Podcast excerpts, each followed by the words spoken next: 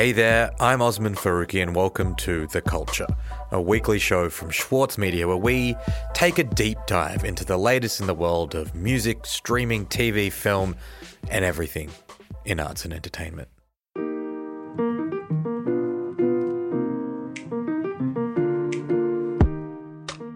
Do you recognize that music?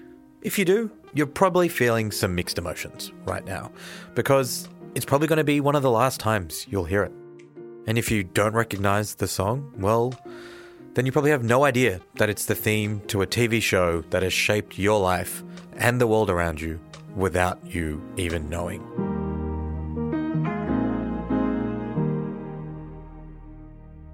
Of course, I'm talking about Keeping Up with the Kardashians, which just wrapped up last month. That's right, after 14 years and 20 seasons, not to mention the spin offs.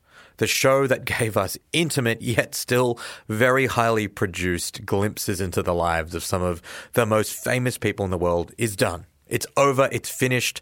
No more family feuds on TV, no more iconic memes, at least for now. And I've got to say, I'm pretty sad. The show's been on TV for nearly half my life. I've actually watched most of it.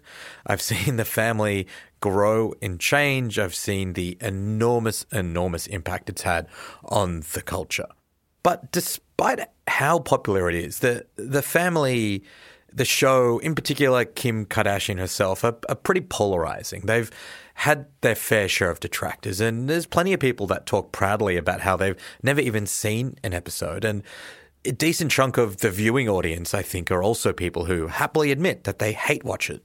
But wherever you sit, the influence of the Kardashians and the show Keeping Up with the Kardashians is really hard to deny. So, what does it all mean now that it's finishing up? Well, to help me find out, I'm joined on this episode of The Culture by the critic and writer Brodie Lancaster, who also happens to be Australia's foremost expert on the Kardashian clan. Brodie, thanks so much for joining me on The Culture. Thanks, Oz. Brodie, I feel like despite this show being so enormously popular and successful, and Kim Kardashian having such a broad influence on so many things in the culture and in politics, there are still a lot of people that kind of look down on it. Maybe they don't watch it. Maybe they hate watch it. Maybe they roll their eyes when their name is mentioned. For the past 14 years, our family has invited cameras inside our homes to document our most personal moments. We have shared the ordinary and extraordinary. Let the Lord be with you. Our triumphs. My God's a Victoria's Secret fashion show. He looks like a model. He looks like a model. and our tragedies. like, this is my life. But I want to ask you if you're someone who has not engaged with the show at all, and you're maybe listening to us talk about this now and you're wondering why on earth we're wasting our time how how would you summarize the importance right now in this moment in 2021 of not just Kim Kardashian but the family, the phenomenon? I think if you are a person who has been exposed to popular music, especially rap music, fashion and trends in beauty, skincare, surgery, if you have any fleeting awareness of influencer culture, and also, if you paid attention to the fact that for the last four years the American president was a reality star, then you have been exposed in some way to like the Kardashian effect and the fact that they have had this really kind of like hard to pin down influence on so much of popular culture in the last, I would say, 10 years. Before that, less so. Um, they were kind of trying to become popular culture for a long time. And once they got there, it's kind of they've reached kind of unforeseen corners of the world. Yeah, let's explore that a bit more. I, mean, it seems hard to miss the impact that Kim in particular has had on the world of fashion culture and beauty. Yeah, I mean, Kim kind of started this or created this image of herself, which was like I'm very specific in saying the word created. She was not born looking the way that she does. We have seen her change over the last 15 years. And in a lot of ways, her sisters picked up the same physical traits as her, her sister's friends, who by association with the family became elevated, have millions of followers on social media of their own. So they created this image of beauty that is like so specific to them that it's really hard to remember a time when the ideal woman w- did not have like a tiny waist, an enormous like butt and thighs, and these really engorged, overblown lips. I've this is like a side note, but I've been rewatching um, The Hills recently, and just it's really kind of jarring to see that the celebrity like tabloid stars and reality stars of the mid 2000s were just like girls with like brows that sat at a normal level. Their eyebrows weren't arched, their faces weren't completely smooth, their lips were of a natural like thinness. Um, and it's that has made me really aware of how much I don't think we're even cognizant of how much beauty standards change until you look at things like that. But you know, the Kardashians in a weird way are I don't want to say victims of it, but recently Khloe Kardashian like there was this big news story that sh- a family member had accidentally shared a photo of her just natural in a bikini looking amazing, hmm. but it was unfiltered, unphotoshopped, unairbrushed, and she did not control how her body looked in that photo. And there was this uproar about it of her wanting this photo like removed from the internet, which had the Streisand effect of that made Everyone people more wanting to see that interested in it. Yeah. And she she kind of uploaded this big statement about how much criticism of her and the way she looks and her body has affected her over the years, especially because in comparison to her sisters, she's taller, she was always bigger. The story of changing her body became her storyline for a long time. And reading that, I was kind of like, the call is coming from inside the house, Khloe. Mm. Like, these beauty standards do not just exist in the culture, like, your family created them, and you are as susceptible to that pressure as anyone. But I also think it's the pressure to exist online and be perceived and have your image be your value that I think they, in a lot of ways, pioneered. Like, their job for a long time was to look good in photographs. And when you know, they started their show before social media. And so when Instagram and Snapchat and all of these platforms took off, like their job was to work on their body and then broadcast their body. So they really rode that first wave of yeah. Instagram. Yeah, yeah, yeah, absolutely. And they made that a viable career, which we see in influencer culture being, you know, people have taken that and run with it. What's your talent? It is a talent to have a brand that's really successful off of getting people to like you for you. You've turned you into an empire worth in excess of $100 million, I've read. So I would think that has to involve some kind of talent. All right, let's talk about the political side of things. You mentioned that Donald Trump is America's first reality TV president. We've actually seen photos of him meeting with Kim Kardashian. She's become increasingly vocal on a, a range of different political issues she's studying for the bar now to become a lawyer. I think I remember her talking on the show about how she failed her baby bar. I think she exam. failed the baby bar twice. Um, The baby bar is sort of like a pre-bar exam. I think so. I think in California, there's some kind of. I mean, I'm not going to pretend to be an expert on this. Literally, all I know about it is from watching Keeping Up with the Kardashians. But in the final season, the 20th season, she takes the bar, which I think is like a seven hour exam. She fails and then she studies to take it again while infected with COVID. Her entire family, including her kids, all had COVID and she was studying to take the bar again. And I believe she failed the second time, but she's like determined to take up her father's legacy and become a lawyer based on this kind of drive she has around criminal justice reform to free, I think it's non-violent criminals, mostly like drug offences, uh, like historical drug offences, people And- who and have been wrongfully imprisoned for like and that's decades. what prompted her meeting with Trump. Is that right? Yeah, so we watched on the show. She discovered um, the case of this woman called Alice Johnson, who was imprisoned for something like 20, 25 years, um, and met with Donald Trump to basically request that Miss Johnson be pardoned. One week after that Oval Office meeting, Alice was released from prison. It was Kim Kardashian West who called Alice with the good news. I believe she said you can go home. When she said that, I went into full fledged Pentecostal holy dance. We watched on the show her on the phone to Alice telling her that she was free from prison, not realizing that she was the first person to tell her this. Wow. So Kim Kardashian's like naked, oiled up in the middle of a photo shoot, telling a woman that she's essentially single handedly freed her from prison. Like, it's pretty incredible. And that sort of, in a way, sort of summarizes the apex of where she's ended up, Yeah. which is this extraordinarily influential beauty fashion figure who is kind of leveraging that profile as well as what seems like a genuine interest in some areas of social justice reform to free black women from prison. You're now transitioning to become a lawyer. Will you pull back on presenting yourself so suggestively or sexually. I sexily? thought about this, and then I thought, you can do it all. You can do whatever you want. Like when I, I remember going to the White House one time, and I was like. I just posted a bikini pic. I hope you know they're not looking at my Instagram while I'm you know in here. Right. And then I thought, you know what, you got to be you. But I will. She, you know, she says she gets letters every week, like hundreds of letters every week from people who are in prison, have heard about what she's doing, and want her to take a look at their case. She's working with lawyers, like she has a team around her who bring her the cases to focus on, and she uses her influence and like access to celebrity. I don't know about her access to Joe Biden, but you know, she's working to make that like kind of the next stage of her career. She has a reality show called The Kim Kardashian Justice Project as well. So it's kind of combining all of these areas that she's really experienced in for like a greater good. After the break, we're going to go right back to the very beginning of Keeping Up with the Kardashians.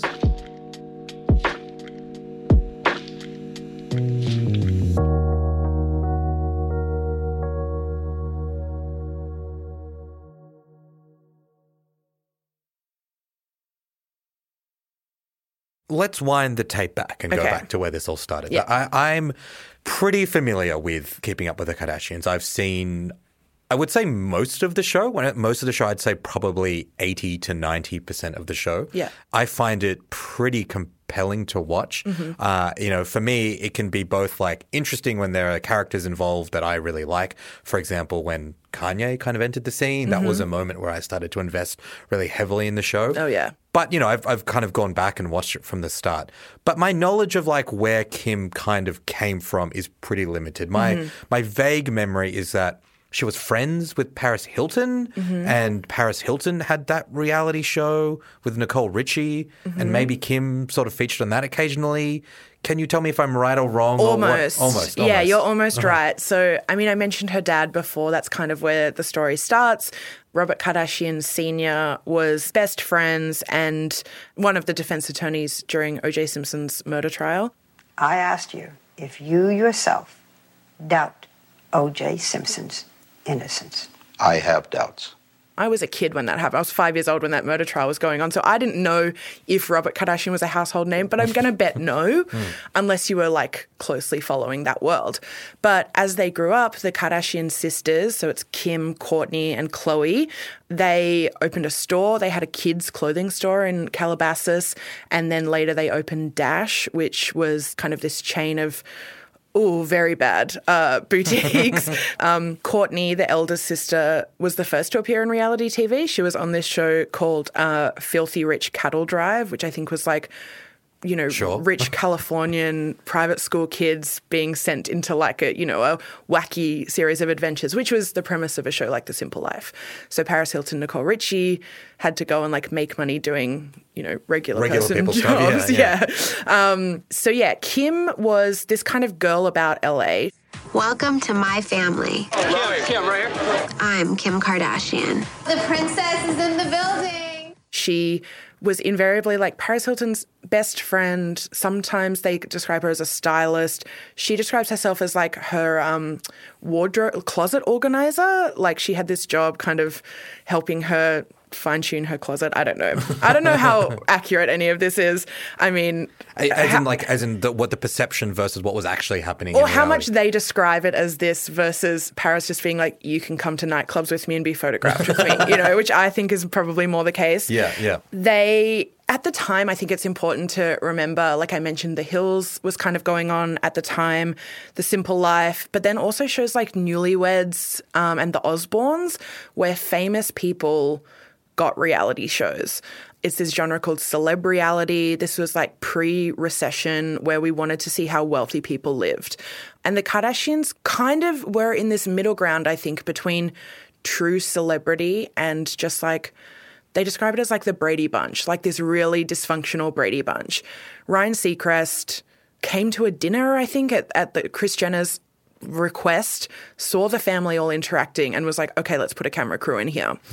And that's kind of where history was made. Kylie Jenner was 10 years old and was pretending to dance on a stripper pole. Like it was wild scenes.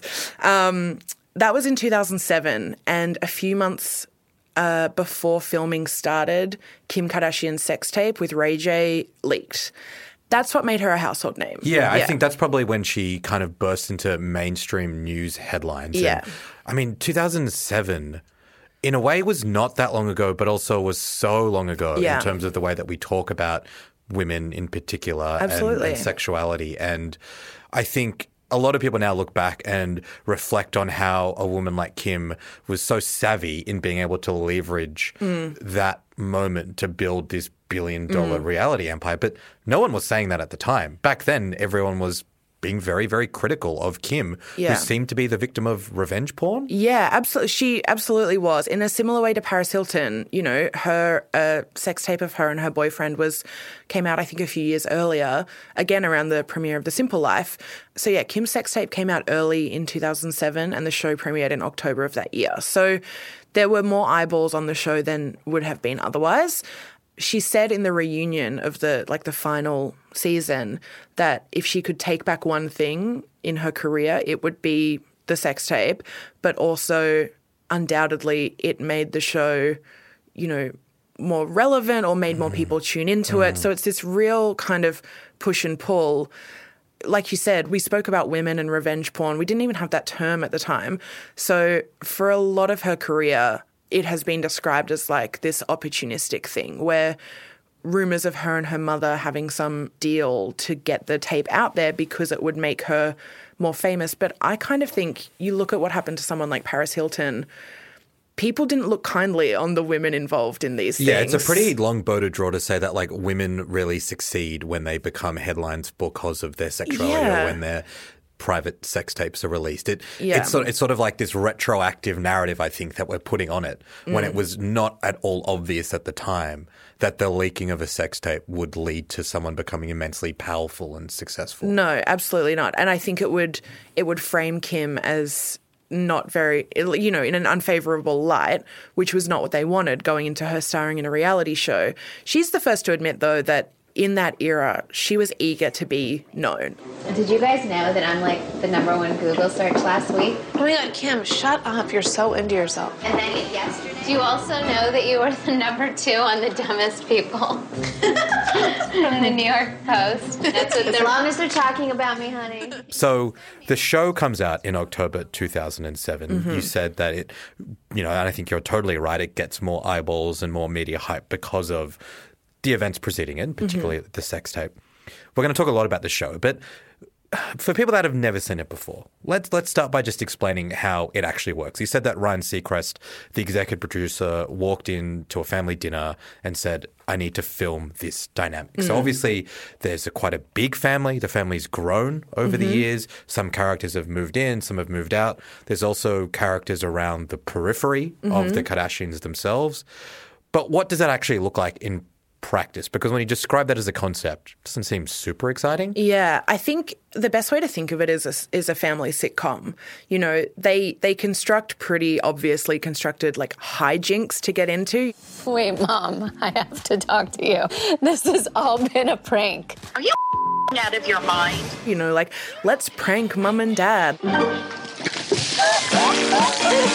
in the hell are you guys doing? Did it put it out? Let's sabotage Kim's big photo shoot by like pulling faces at her behind the camera. Say what? Got you. These kind of like hijinks really defined a lot of the start of the show. You know what we should do? We should TP mom's home. For what? For TPing my home? You're watching people who aspired to be famous become famous before your very eyes, um, but you're also watching them kind of uh, lean into these like we're just like any other family. We're Mm. really normal and like play pranks on each other. And that was essentially what the show was for a really long time. Like, you would not have gone back 15 years ago and thought this show will run for 20 seasons, and by the end, these will be the closest thing America has to a royal family. Yeah, totally. Like, you just would never think that watching the early seasons. Okay, so I feel like even if you've never seen an episode of the show, there's no way you've missed memes, right? There are so Mhm. many iconic moments from this series that have popped up in they've been referenced in other forms of popular culture. They've been gift. The the standout one I feel like throughout the past decade that just keeps coming up more and more and more and more and has come up so much in the pandemic, I think, when, you know, the disparity between people who have a lot of money and the rest of us has been so obvious is the moment where Kim, I think they're in the Bahamas. Bora Bora. Bora Bora. She loses like a earring, A diamond earring. a diamond earring, and she's like really upset. And Kourtney, With like a baby on her hip, just stands and watches her sister crying in the ocean and says, Do you want to do the line? you do the line. You do the line. What's wrong with you guys? Kim, there's people that are dying. I just told. Kim, there's people that are dying. That's perfect. there's people that are dying is like beautiful syntax. Like it's incredible. It's iconic. It's iconic. you know, there's you're doing amazing, sweetie. Kim, you're doing amazing, Push, the, push sweetie. this knee out. which Ariana Grande cast Kris Jenner in a music video to say that line a few years ago. It's wild. And so, obviously, the relationships between the the sisters as well are huge, like sort of influences on how the show works. Kim Mm. has been married three times during the course of the show. She's been married in the course of the show twice. Kim very famously married uh, Kris Humphries, a basketball player. They got divorced after 72 days, famously. And then she and Kanye West uh, admitted that for years of hovering around each other, both of them being in and out of relationships at the wrong time, they have always been in love with each other and they got married in the most beautiful spectacle you've ever seen. And that is, as I said before, that that is the moment in which I started to really hook myself into this show. Yeah. Um, you know this. That's where they went to another level. Yeah, so let's Yeah. talk about that as well because I think um, you know it's sort of hard to talk about because you don't want to be super reductive and say, well, Kim needed you know someone like Kanye to Mm. elevate her. I think that's kind of the broad narrative. A lot of people say that Kanye gave Kim this sort of legitimacy, led to them both being featured on the cover of Vogue. When you follow this stuff as closely as you and I do, it's certainly a very mutual, symbiotic kind of Mhm. relationship where Kanye could bring things and connections and a certain kind of quote unquote legitimacy from some people to her, but also Mhm. vice versa. Kanye found not just a muse, but almost like a, a, a, a sort of canvas. He also found a family, which Hmm. is, you know, not something to sneeze at. You know, he his mother died um, very early in his career. He once said, like, the thing he's most sad about in his life is that his mother never got to meet Kim and North. This was before they had three more kids. Um, yeah, they really f- seemed like to use the what the teens are saying now. They were twin flames. Like they really, Is that what the teens are saying? yeah. It's not soulmates anymore, Oz. It's twin flames. Twin flames, all right. Um, they really seemed like not to sound like a nerd. They seemed like soulmates. They seemed it made sense to see them together and to finally know that they had found each other. And like you said, it, it's not that Kim needed Kanye's legitimacy, but she and Kris very. Um, you know, they weren't shy about the fact that they had a plan for Kim's career. It was always about Kim. Um, the family made the show work. Kim could never carry a show on her own. But as far as the like figure of celebrity, it was always about Kim. And I, I just don't think that they could ever have imagined the levels that Kim could get to until Kanye came into the picture. You know, the first time Kim ever went to a Met Gala, she was Kanye's plus one and she was cropped out of photos Hmm. from like fashion publications. She was not supposed to be there. This was like, you know, this upper crust, high level celebrity event. And she was like a C list, if that, you know? Yeah. Um, and now you look at her and and you know her sisters are collaborating with Giv- or Givenchy are like begging to dress them. She wears Balenciaga to her you know rehearsal dinner. When they got married, they had like was it Donatella Versace like touring her home? You know, like they Kanye exposed them to this level of celebrity, fashion, fame and culture that I don't think they could have achieved without him. It was much more about tabloid fame before that. And it also sort of led into that idea of, you know, Kim Kardashian cursing Kanye artistically, Mm. which seemed not even seemed was obviously deeply rooted in a kind of misogyny in Mm. terms of the impact like when Kanye released My Beautiful Dark Twisted Fantasy and then his next album after his relationship with Kim was publicized was Yeezus, which was a controversial record in that it just sounded very different. A lot of people didn't think it could live up to uh, Twisted Fantasy, but is a superb standout album. Mm. And I think because a whole track, I mean, a lot of that album talks about Kim. There's Bound 2, which is the final track, which is, you know, basically a biographical retelling of how he met her and how they fell in love. Uh huh, honey. What you doing in the club on a Thursday? She said she only here for a girl birthday. They order champagne, but still. The iconic music video of those two on the, the motorbike together. Mhm. It was very different for Kanye. Mm. I think it's still, I was listening to Bound 2 uh, on the way into the studio this morning. It's an amazing song. It's fun. It's an amazing song. It's song. incredible. and Yeezus it's, is an amazing record. it's an amazing Yeah. record, and it's an amazing moment in pop culture. Do you remember when I think Seth Seth Rogen and James Franco sort of took the piss out of Yeah. it? But it, it sort of elevated them both, and it, it established them as the king and queen of pop culture in Yeah. the world.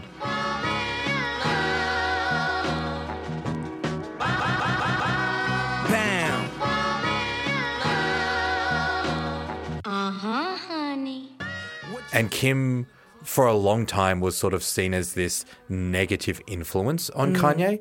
But as time went on, it became even more and more obvious how wrong that was.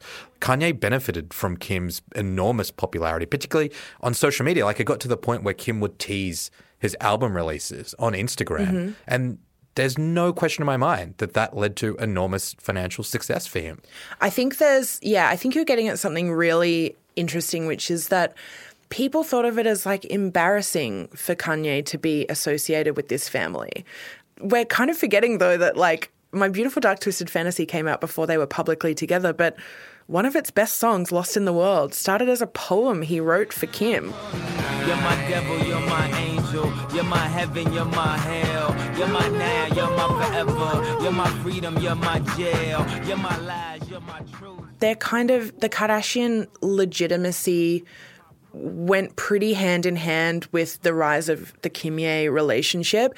And I think, you know, maybe it was just their branding powers combined. Maybe it was just that their lives turned into something very different. He was doing his big fashion shows at Madison Square Garden. The entire family was there. Kendall became the world's biggest supermodel around the same time that Kanye started becoming a fashion designer. Like these things that they were doing kind of I'm I'm making a motion of like braiding something together. Like it all became really you couldn't separate one one thing from the other. Kanye was an integral part of the family from like I think it's 2012 onwards. But you know, the Kanye of it all on the show was really interesting. Um, you know, he he was on it occasionally. He did some talking heads in the last couple of seasons, which was really bizarre. Like I couldn't believe what I was seeing. This is my first time doing this. I'm not actually attempting to do good. This interview is because of the movie The Incredibles. The Why? it starts off with the interviews. The superheroes are giving interviews. The wife got a big butt, and I just see our life becoming more and more and more like The Incredibles until we can finally fly. he famously they were on a trip once and he was doing a tour of like a design school and in between shooting him speaking to like a professor he starts directing the cameras to shoot him from the other end of the table and he's like no it'll just look better and he said uh, you know in the start of their relationship i don't really want to do this show because i don't respect the way it looks he wanted them to shoot it like kubrick What if we did a shot right at the end so you can see the entirety? They're shooting my wife's show, and I keep on like asking them to shoot it like it's Stanley Kubrick. He just like had this very pure like artistic reason for not doing it. it was like it's kind of like no shade to kim but i just would do it differently so i'm not going to do it. But they've always been very careful of only showing the parts of kanye that they wanted us to see. Hmm. And that gets really interesting when you start seeing not very flattering parts of kanye. And you know he's had a very up and down journey in his personal and like mental health journey but you know, there was a year when Kim went to the Met Ball wearing this kind of wet look outfit. It was very fitted. I don't mm. think she could go to the bathroom. It was like full latex, molded to fit her body as if she just emerged from the water. And there's a scene in the show where he's telling her essentially, like, my wife shouldn't be dressing mm. like that. From being a rapper, like looking at all these girls and looking at my wife, like, oh, my girl needs to be just like the other girls, showing her body off, showing this, showing that. And I didn't realize that that was affecting like my soul and my spirit as someone that's married and loved and the father of like now with about to be four kids. You built me up to have be this like sexy person and confidence and all this stuff. And just because you're on a journey and you're on your transformation doesn't mean that I'm in the right I'm in the same spot with you. Mm. And it's a really dark moment where he kind of, you get the sense that she could use her body and be photographed and kind of show off her body when she was single or in other contexts but when she's next to him she shouldn't or or mm. he gets to decide when and where she does it and that was a really dark thing to see but also you know I used to be a huge fan of Kanye and having watched the show so much and knowing that they kept that in there for a reason. We only see what they want us to see. Something that I've been thinking about a lot since the finale aired is this idea that they let cameras into their family for the last 15 years and showed us everything. They were like, "We filmed everything." We I saw Kourtney Kardashian pull her baby out of her body on TV. And they give you this intimacy and they give you this access to their lives as their lives become increasingly wild and like unrelatable to anyone. And I think they use that access to then hide all the stuff that they don't want us to see. So they'll be like, we'll film our vacation or we'll film us having fights with one another and like literally ripping skin from each other's bodies. But that means that when Kim says, I'm not talking about the breakdown of my marriage on camera, they they expect us to believe that we're seeing the truth. That does remind me a lot of the royal family, right? Where they have this Absolutely. relationship with the media and the public, which is like, here's some morsels for you. We'll throw you some red meat to keep you distracted. Yeah. But let us deal with certain things in house. Yeah, yeah. And that's really interesting because remember at the start of the uh, the Oprah Meghan Harry interview where Meghan kind of naively said like I didn't really understand royalty because in America we don't have anything mm. like this. We have celebrity. And I think the Kardashians live at this really weird apex of like celebrity tabloid culture and like like people are gonna hate that I say this, but like royalty. Like they they have reached a kind of unreachable place in terms of the level of money and protection around them and how much power and influence they have over the media that reports on them. We're going to take a quick break and we'll be right back.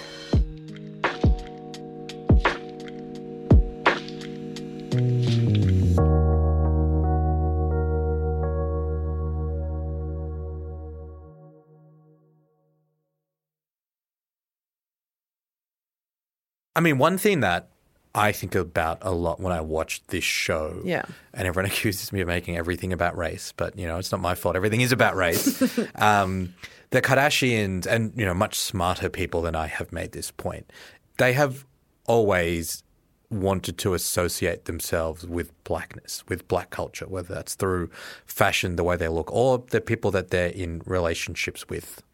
When we're talking about the way that the Kardashians have sort of set a new standard of beauty and the way that, you know, you said that their physical look has transformed over the last decade and a half.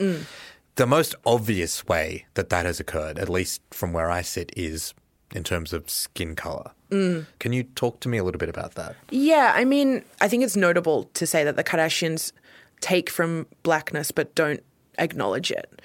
Maybe it was like ignorant of me to give them all the credit at the start. It, pro- it undoubtedly was because a lot of the trending that they have done has been kind of poached from black people either in the wider world or in their personal lives. Whether it's in terms of beauty or trends or like just their place in pop culture, you can't separate the conversation about the Kardashians from a conversation about whiteness and the way that whiteness pulls from and exploits elements of black culture. Khloe Kardashian is on the cover of some magazine talking about how cool boxer braids are, and those are cornrows for black people with black hair. They are Armenian on their dad's side, but they fake tan to the point where they look, you know, as if they are as mixed as their children that they've had with you know Mm. black men. Um, there's also a conversation that has been going on, on online, which I don't feel entirely qualified to talk about, but it's it's something that I think maybe if people are interested, they could read up on. Is the idea of like the way that the black people in their lives are disposed of in ways that white people are not. You know, Khloe Kardashian married and then split up from Lamar Odom, who had a very public kind of downfall, overdose, very sad kind of like addiction scenario. He is not in their lives anymore, and Scott Disick, who had three children with Kourtney, has had similarly public issues with alcohol, sobriety. We watched him on the show like shove money into a waiter's mouth. We've seen Kourtney like with a baby scream that he can't be in their lives anymore. He's still on the show. He hmm. still has a relationship with hmm. these people and he's like a white Jewish guy from upstate New York. Like there are very kind of like harsh contrasts to be drawn between the way that mental health, addiction, and the personal relationships with black people and the, especially the black men in their lives are um, retained versus the ones with the white men in their lives. Hmm. Okay, so Brodie, looking at everything that we've been talking about, everything the Kardashians have contributed to the culture, changing the way we look, changing the way we use social media, the way that we watch and consume television, the way that we make television. Yeah. How do you think we should be thinking about the family now that the show is coming to its end or has come to its end? I think to disregard everything that they have achieved is to really do a disservice to like the the like nous that went into it. Hmm. Like this did not happen accidentally. The the Kardashians are not famous for being famous, which is always the thing used to It's kind of like denigrate yeah. them. Yeah.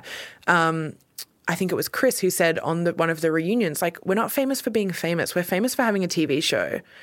And how many reality stars do you know who had a TV show in 2007 and are now billionaires? Hmm. Like, that is not, they are not just any reality stars. They are not just any like marketing people. They are not just any kind of like influencers or beautiful women or like shapewear creators. like, this is not normal Mm, is is the thing that I think it's important to remember like you cannot respect them if you choose to I'm not telling your listeners that they need to like be fans I'm I'm very like I have a complicated relationship to all of this but I think it's just to ignore them is to ignore trends, the way media works, the way that celebrity is created and sustained. I think that's the big thing is that they have sustained this for a really long time and that is incredibly unusual.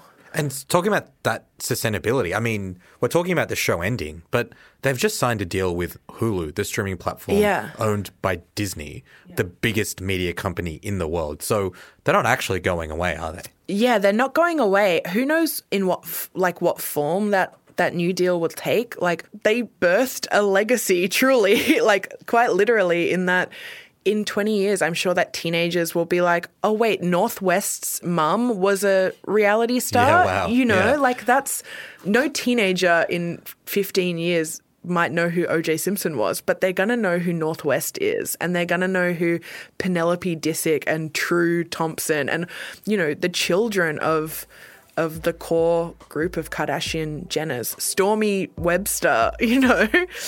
I already feel so old hearing you just say all that. I mean, Stormi, look out. That little girl has got some attitude and I can't wait to see her reality show truly. Brodie, thanks so much for joining me on The Culture this week. Thank you. Thanks for listening to the show. The Culture will be back in your feed next week, as usual. If you've missed our previous episodes, go and check them out. So far, we've covered true crime, The Fast and the Furious, Olivia Rodrigo. There's lots to get your ears around. The Culture is a weekly show from Schwartz Media. It's produced by Bez Zoder and Atticus Basto. Our editor in chief is Erik Jensen, and our theme music is by Hermitude. I'm Osman Faruqi. See you next week.